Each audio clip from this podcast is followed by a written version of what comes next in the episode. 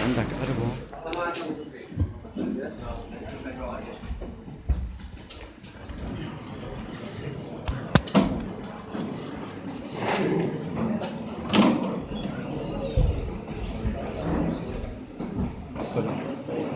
السلام عليكم جميعا ورحمة الله وبركاته.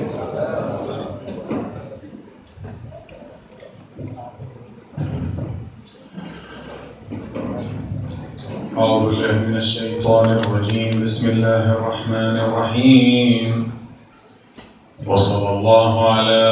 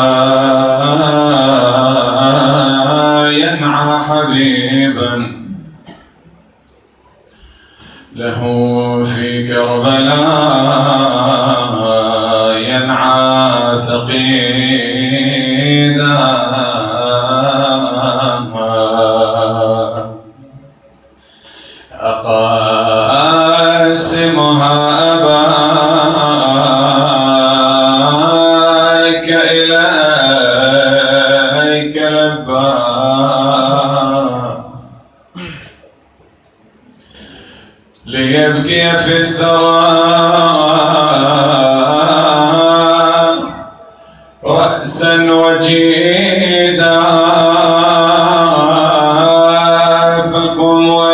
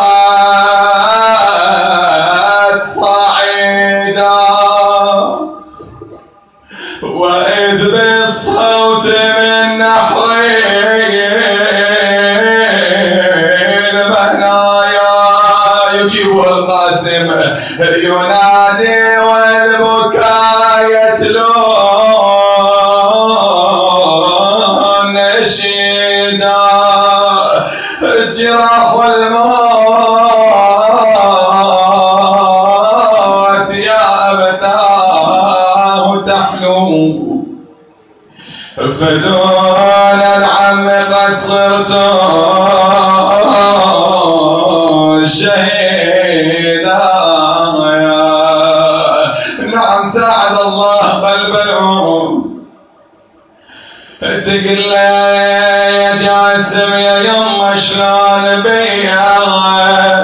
لا عاين الدار خليها. تقل يا بعد الروح تعال ليا تقل تعال خلك عيد وحال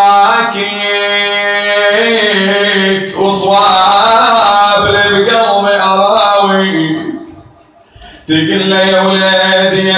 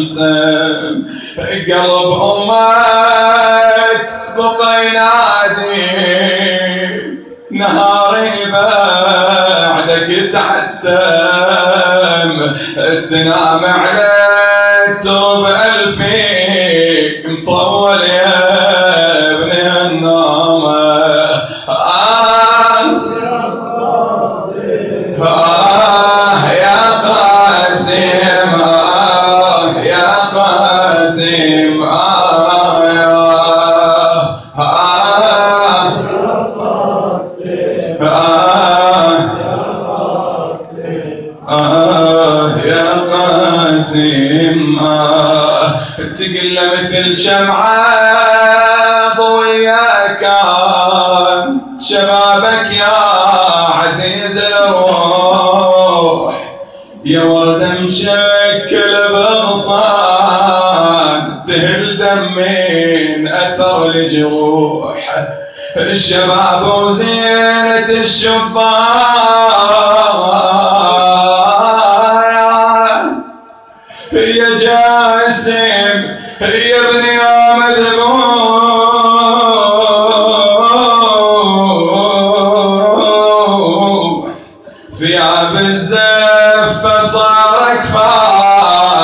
بدم مغار قدومه آه يا قاسم آه.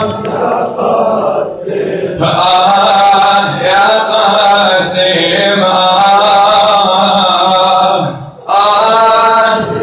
قاسم آه. يا قاسم آه. يا قاسم آه. Now I'm a. again,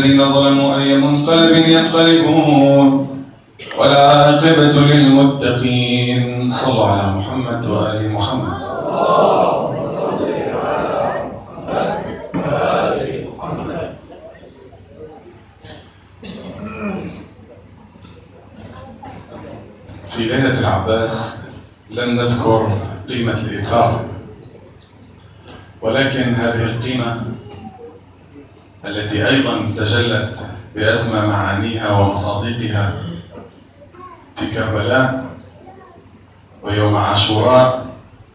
لا يمكن أن تمر ليالي عاشوراء دون أن نذكرها أو نستذكرها من مواقف أبطال كربلاء.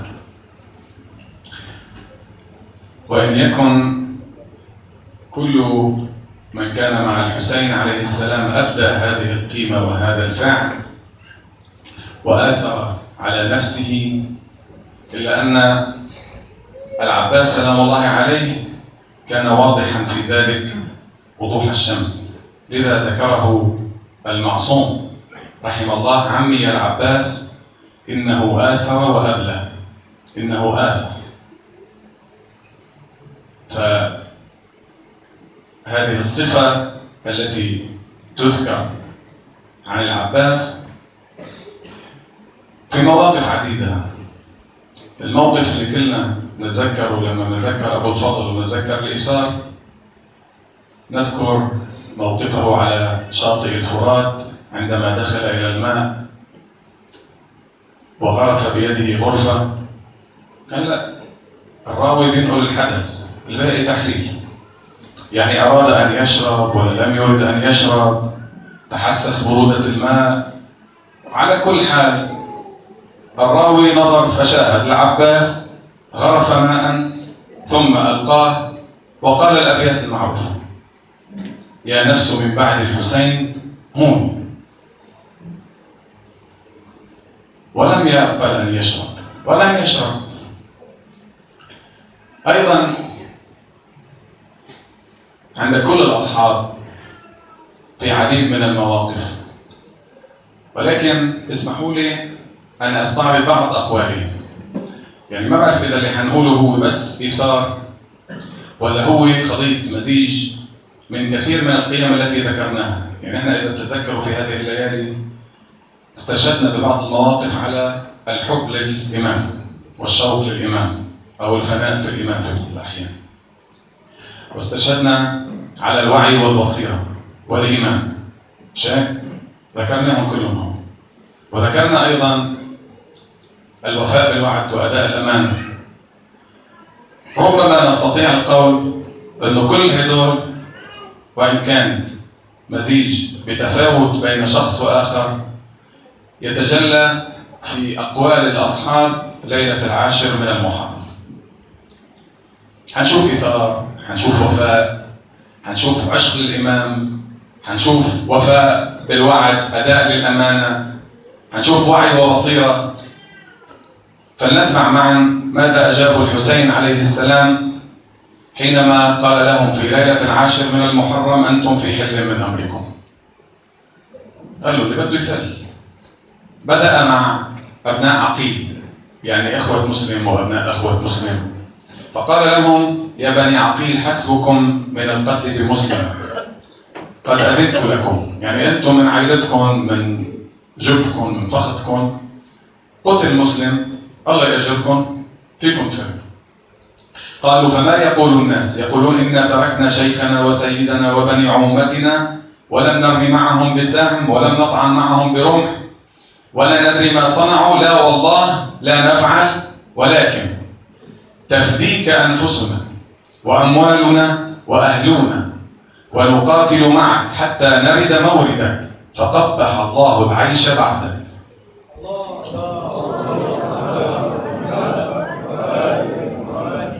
أما مسلم بن عوسج الأسدي فقام عندها وقال أنحن نخلي عنك ولما نعذر إلى الله في أداء حقك هيك قلت لكم كل حدا من الأصحاب يمكن قيمة ظاهرة في كلامه أكثر من الآخر.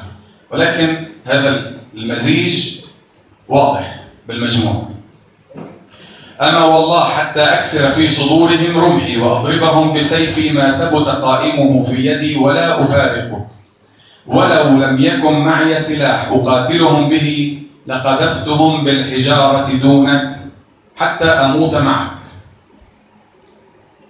وقال سعيد بن عبد الله الحنفي هذا اللي ذكرناه أيضا وسنذكره غدا إن شاء الله في موضوع الصلاة قال والله لا نخليك حتى يعلم الله أن قد حفظنا غيبة رسول الله صلى الله عليه وآله فيك والله لو علمت أني أقتل ثم أحيا ثم أحرق حيا ثم أذر يفعل بي ذلك سبعين مرة ما فارقتك حتى ألقى حمامي دونك.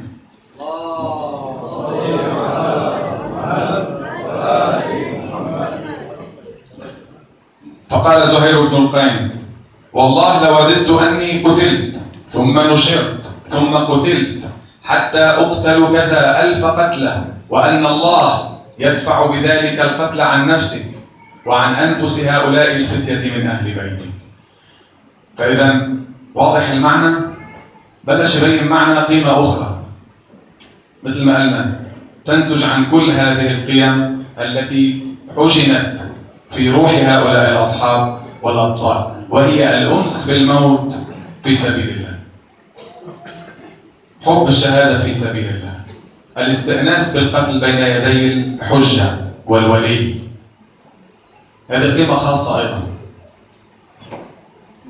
وتكون عند نوعية خاصة من الناس. حتى قال أحدهم وهو مع الحسين عليه السلام في كربلاء. قال له الحسين قد أسر ابنك بثغر الري فقال عند الله أحتسبه ونفسي. ما كنت أحب أن يؤسر ولا أن أبقى بعده. فسمع الحسين قوله فقال رحمك الله أنت في حل من بيعتي. فاعمل في فكاك ابنك روح فك ابنك من الأسر. فشو بجاوب قال أكلتني السباع حيا إن أنا فارقتك. اللهم صل على محمد محمد كلهم قالوا هذا الكلام. كل أصحاب الإمام الحسين قالوا كلام شبيه من هذا النوع. ووالله لا نفارقك ولكن أنفسنا لك الفداء. نقيك بنحورنا وجباهنا وأيدينا فإذا نحن قتلنا كنا وفينا وقضينا ما علينا. عندها قال لهم الحسين سلام الله عليه إنكم تقتلون غدا كلكم ولا يفلت منكم رجل. طبعا هن اعتبروا هذا شرف ولكن من كان يسمع هذا الكلام؟ هون الأنس بالموت بين يدي الحجة وفي سبيل الله. من كان يسمع هذا الخطاب والكلام ولم يتدخل لحد الآن؟ القاسم بن الحسن سلام الله عليه. سمع هذا الكلام فسأل عمه الحسين. قال له وأنا في من يقتل؟ قال لهم كلكم حتقتلوا غدا قال وأنا في من يقتل؟ فأشفق عليه الحسين عليه السلام وقال له يا بني كيف الموت عندك؟ فقال يا عم والله أحلى من العسل أو في رواية أخرى بين يديك أحلى من العسل. وهذا تأكد أكثر القيمة والمعنى الذي نؤشر إليه ونذكره؟ فإذا مما نستقيه من القاسم الأنس بالموت في سبيل الله بشكل خاص وبين يدي الحجة والولي. وكان من جملة الذين أذن لهم بالرحيل الإمام عليه السلام ولكنهم أبوا جميعا أن يعيشوا دون بذل مهجهم دون الحسين عليه السلام وبعد استشهاد أصحابه جميعا في يوم العاشر من المحرم تقدم القاسم مستأذنا عمه في القتال ولكن الحسين عليه السلام أبى أن يأذن له. أما بعد استشهاد الأكبر وأبناء جعفر الطيار وأبناء مسلم بن عقيل ما تحمل القاسم مشهد عمه الحسين عليه السلام ينادي هل من ناصر ينصرنا؟ هل من ذاب يذب عن حرم رسول الله؟ هل من موحد يخاف الله فينا؟ هل من معين يرجو ما عند الله في إعانتنا؟ فخرج القاسم ينادي لبيك عمو يا أبا عبد الله. الحسين عليه السلام. إليه ضمه إلى صدره. قال له يا ابن أخي أنت البقية من أخي الحسن المجتبى. فلا أحب أن أعرضك لضرب السيوف. قال القاسم سيدي ومولاي خذ مني هذه الوصية. نعم ممن الوصية للحسين عليه السلام. إنها من أخيه الحسن وكأنه كان يعلم بأن الحسين سيشفق على القاسم ولن يقبل بتعريضه للقتل وكان يريد أن يكون شريكا مع الحسين عليه السلام في كربلاء. فقال له في هذه الوصية فتحها الحسين يقول أخي أبا عبد الله ابن لولد القاسم بالشهادة بين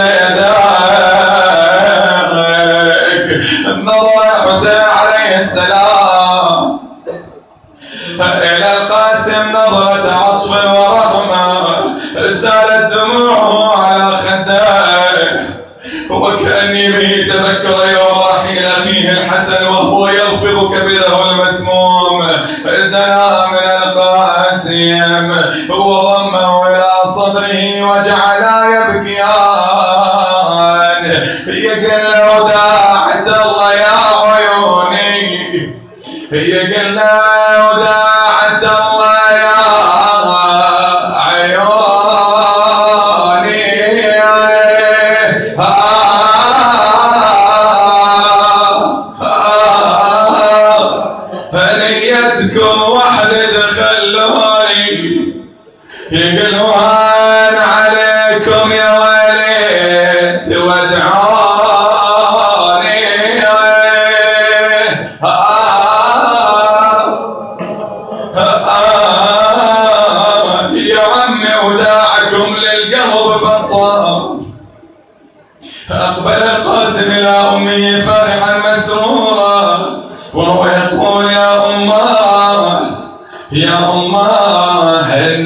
قد أذن لي فضم جرمها إلى صدرها بعض الروايات تقول أن رملة بنفسها ألبست لامة الحرب لابنها القاسم اللي يقاتل بين يدي أبي عبد الله الحسين. وكأني بها تخاطب ولدها. هو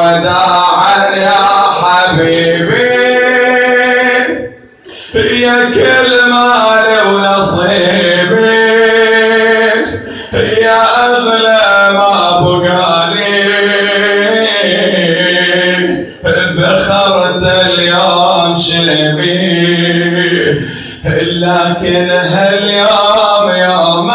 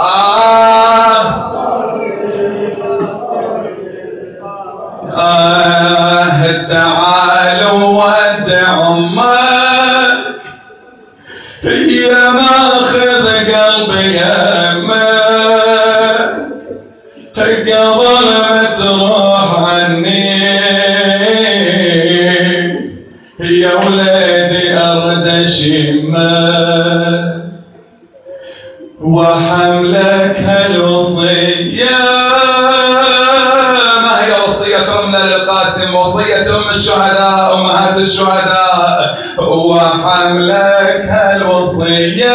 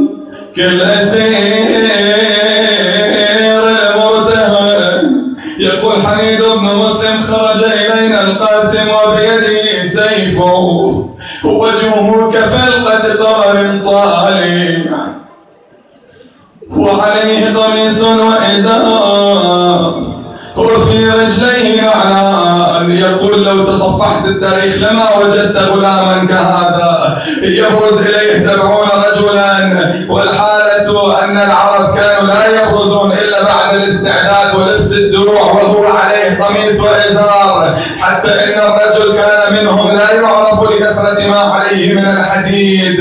ولكن القاسم برز يوم العاشر إلى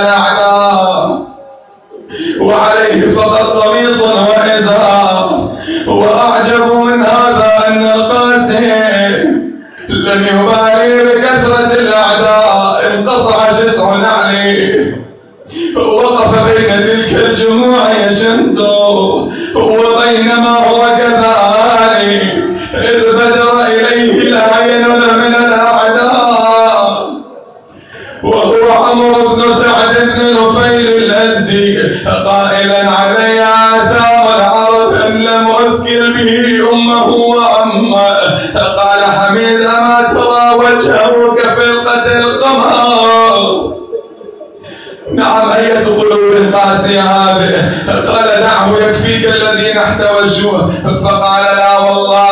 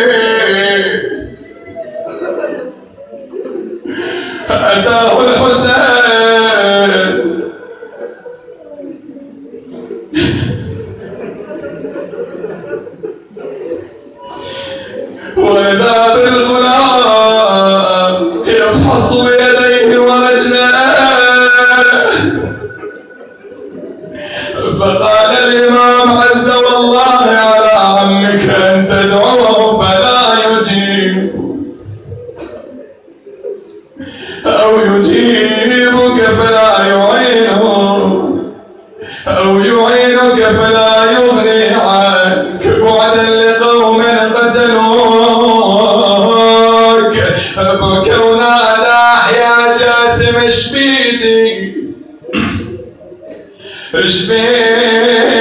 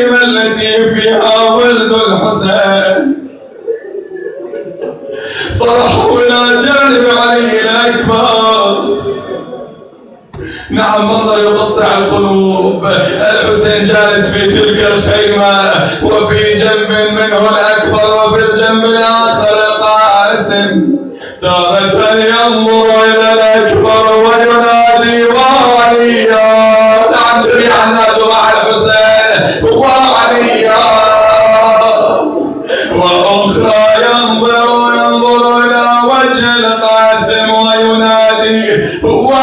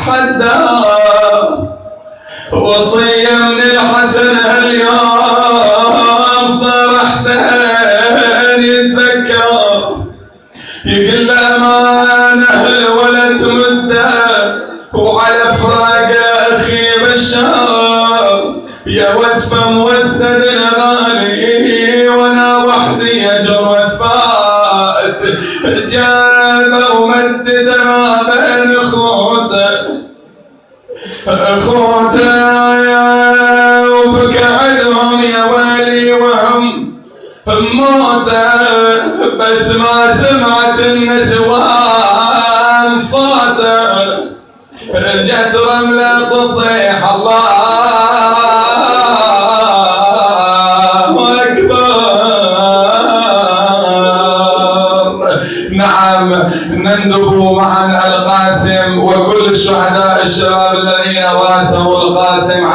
السلام. السلام.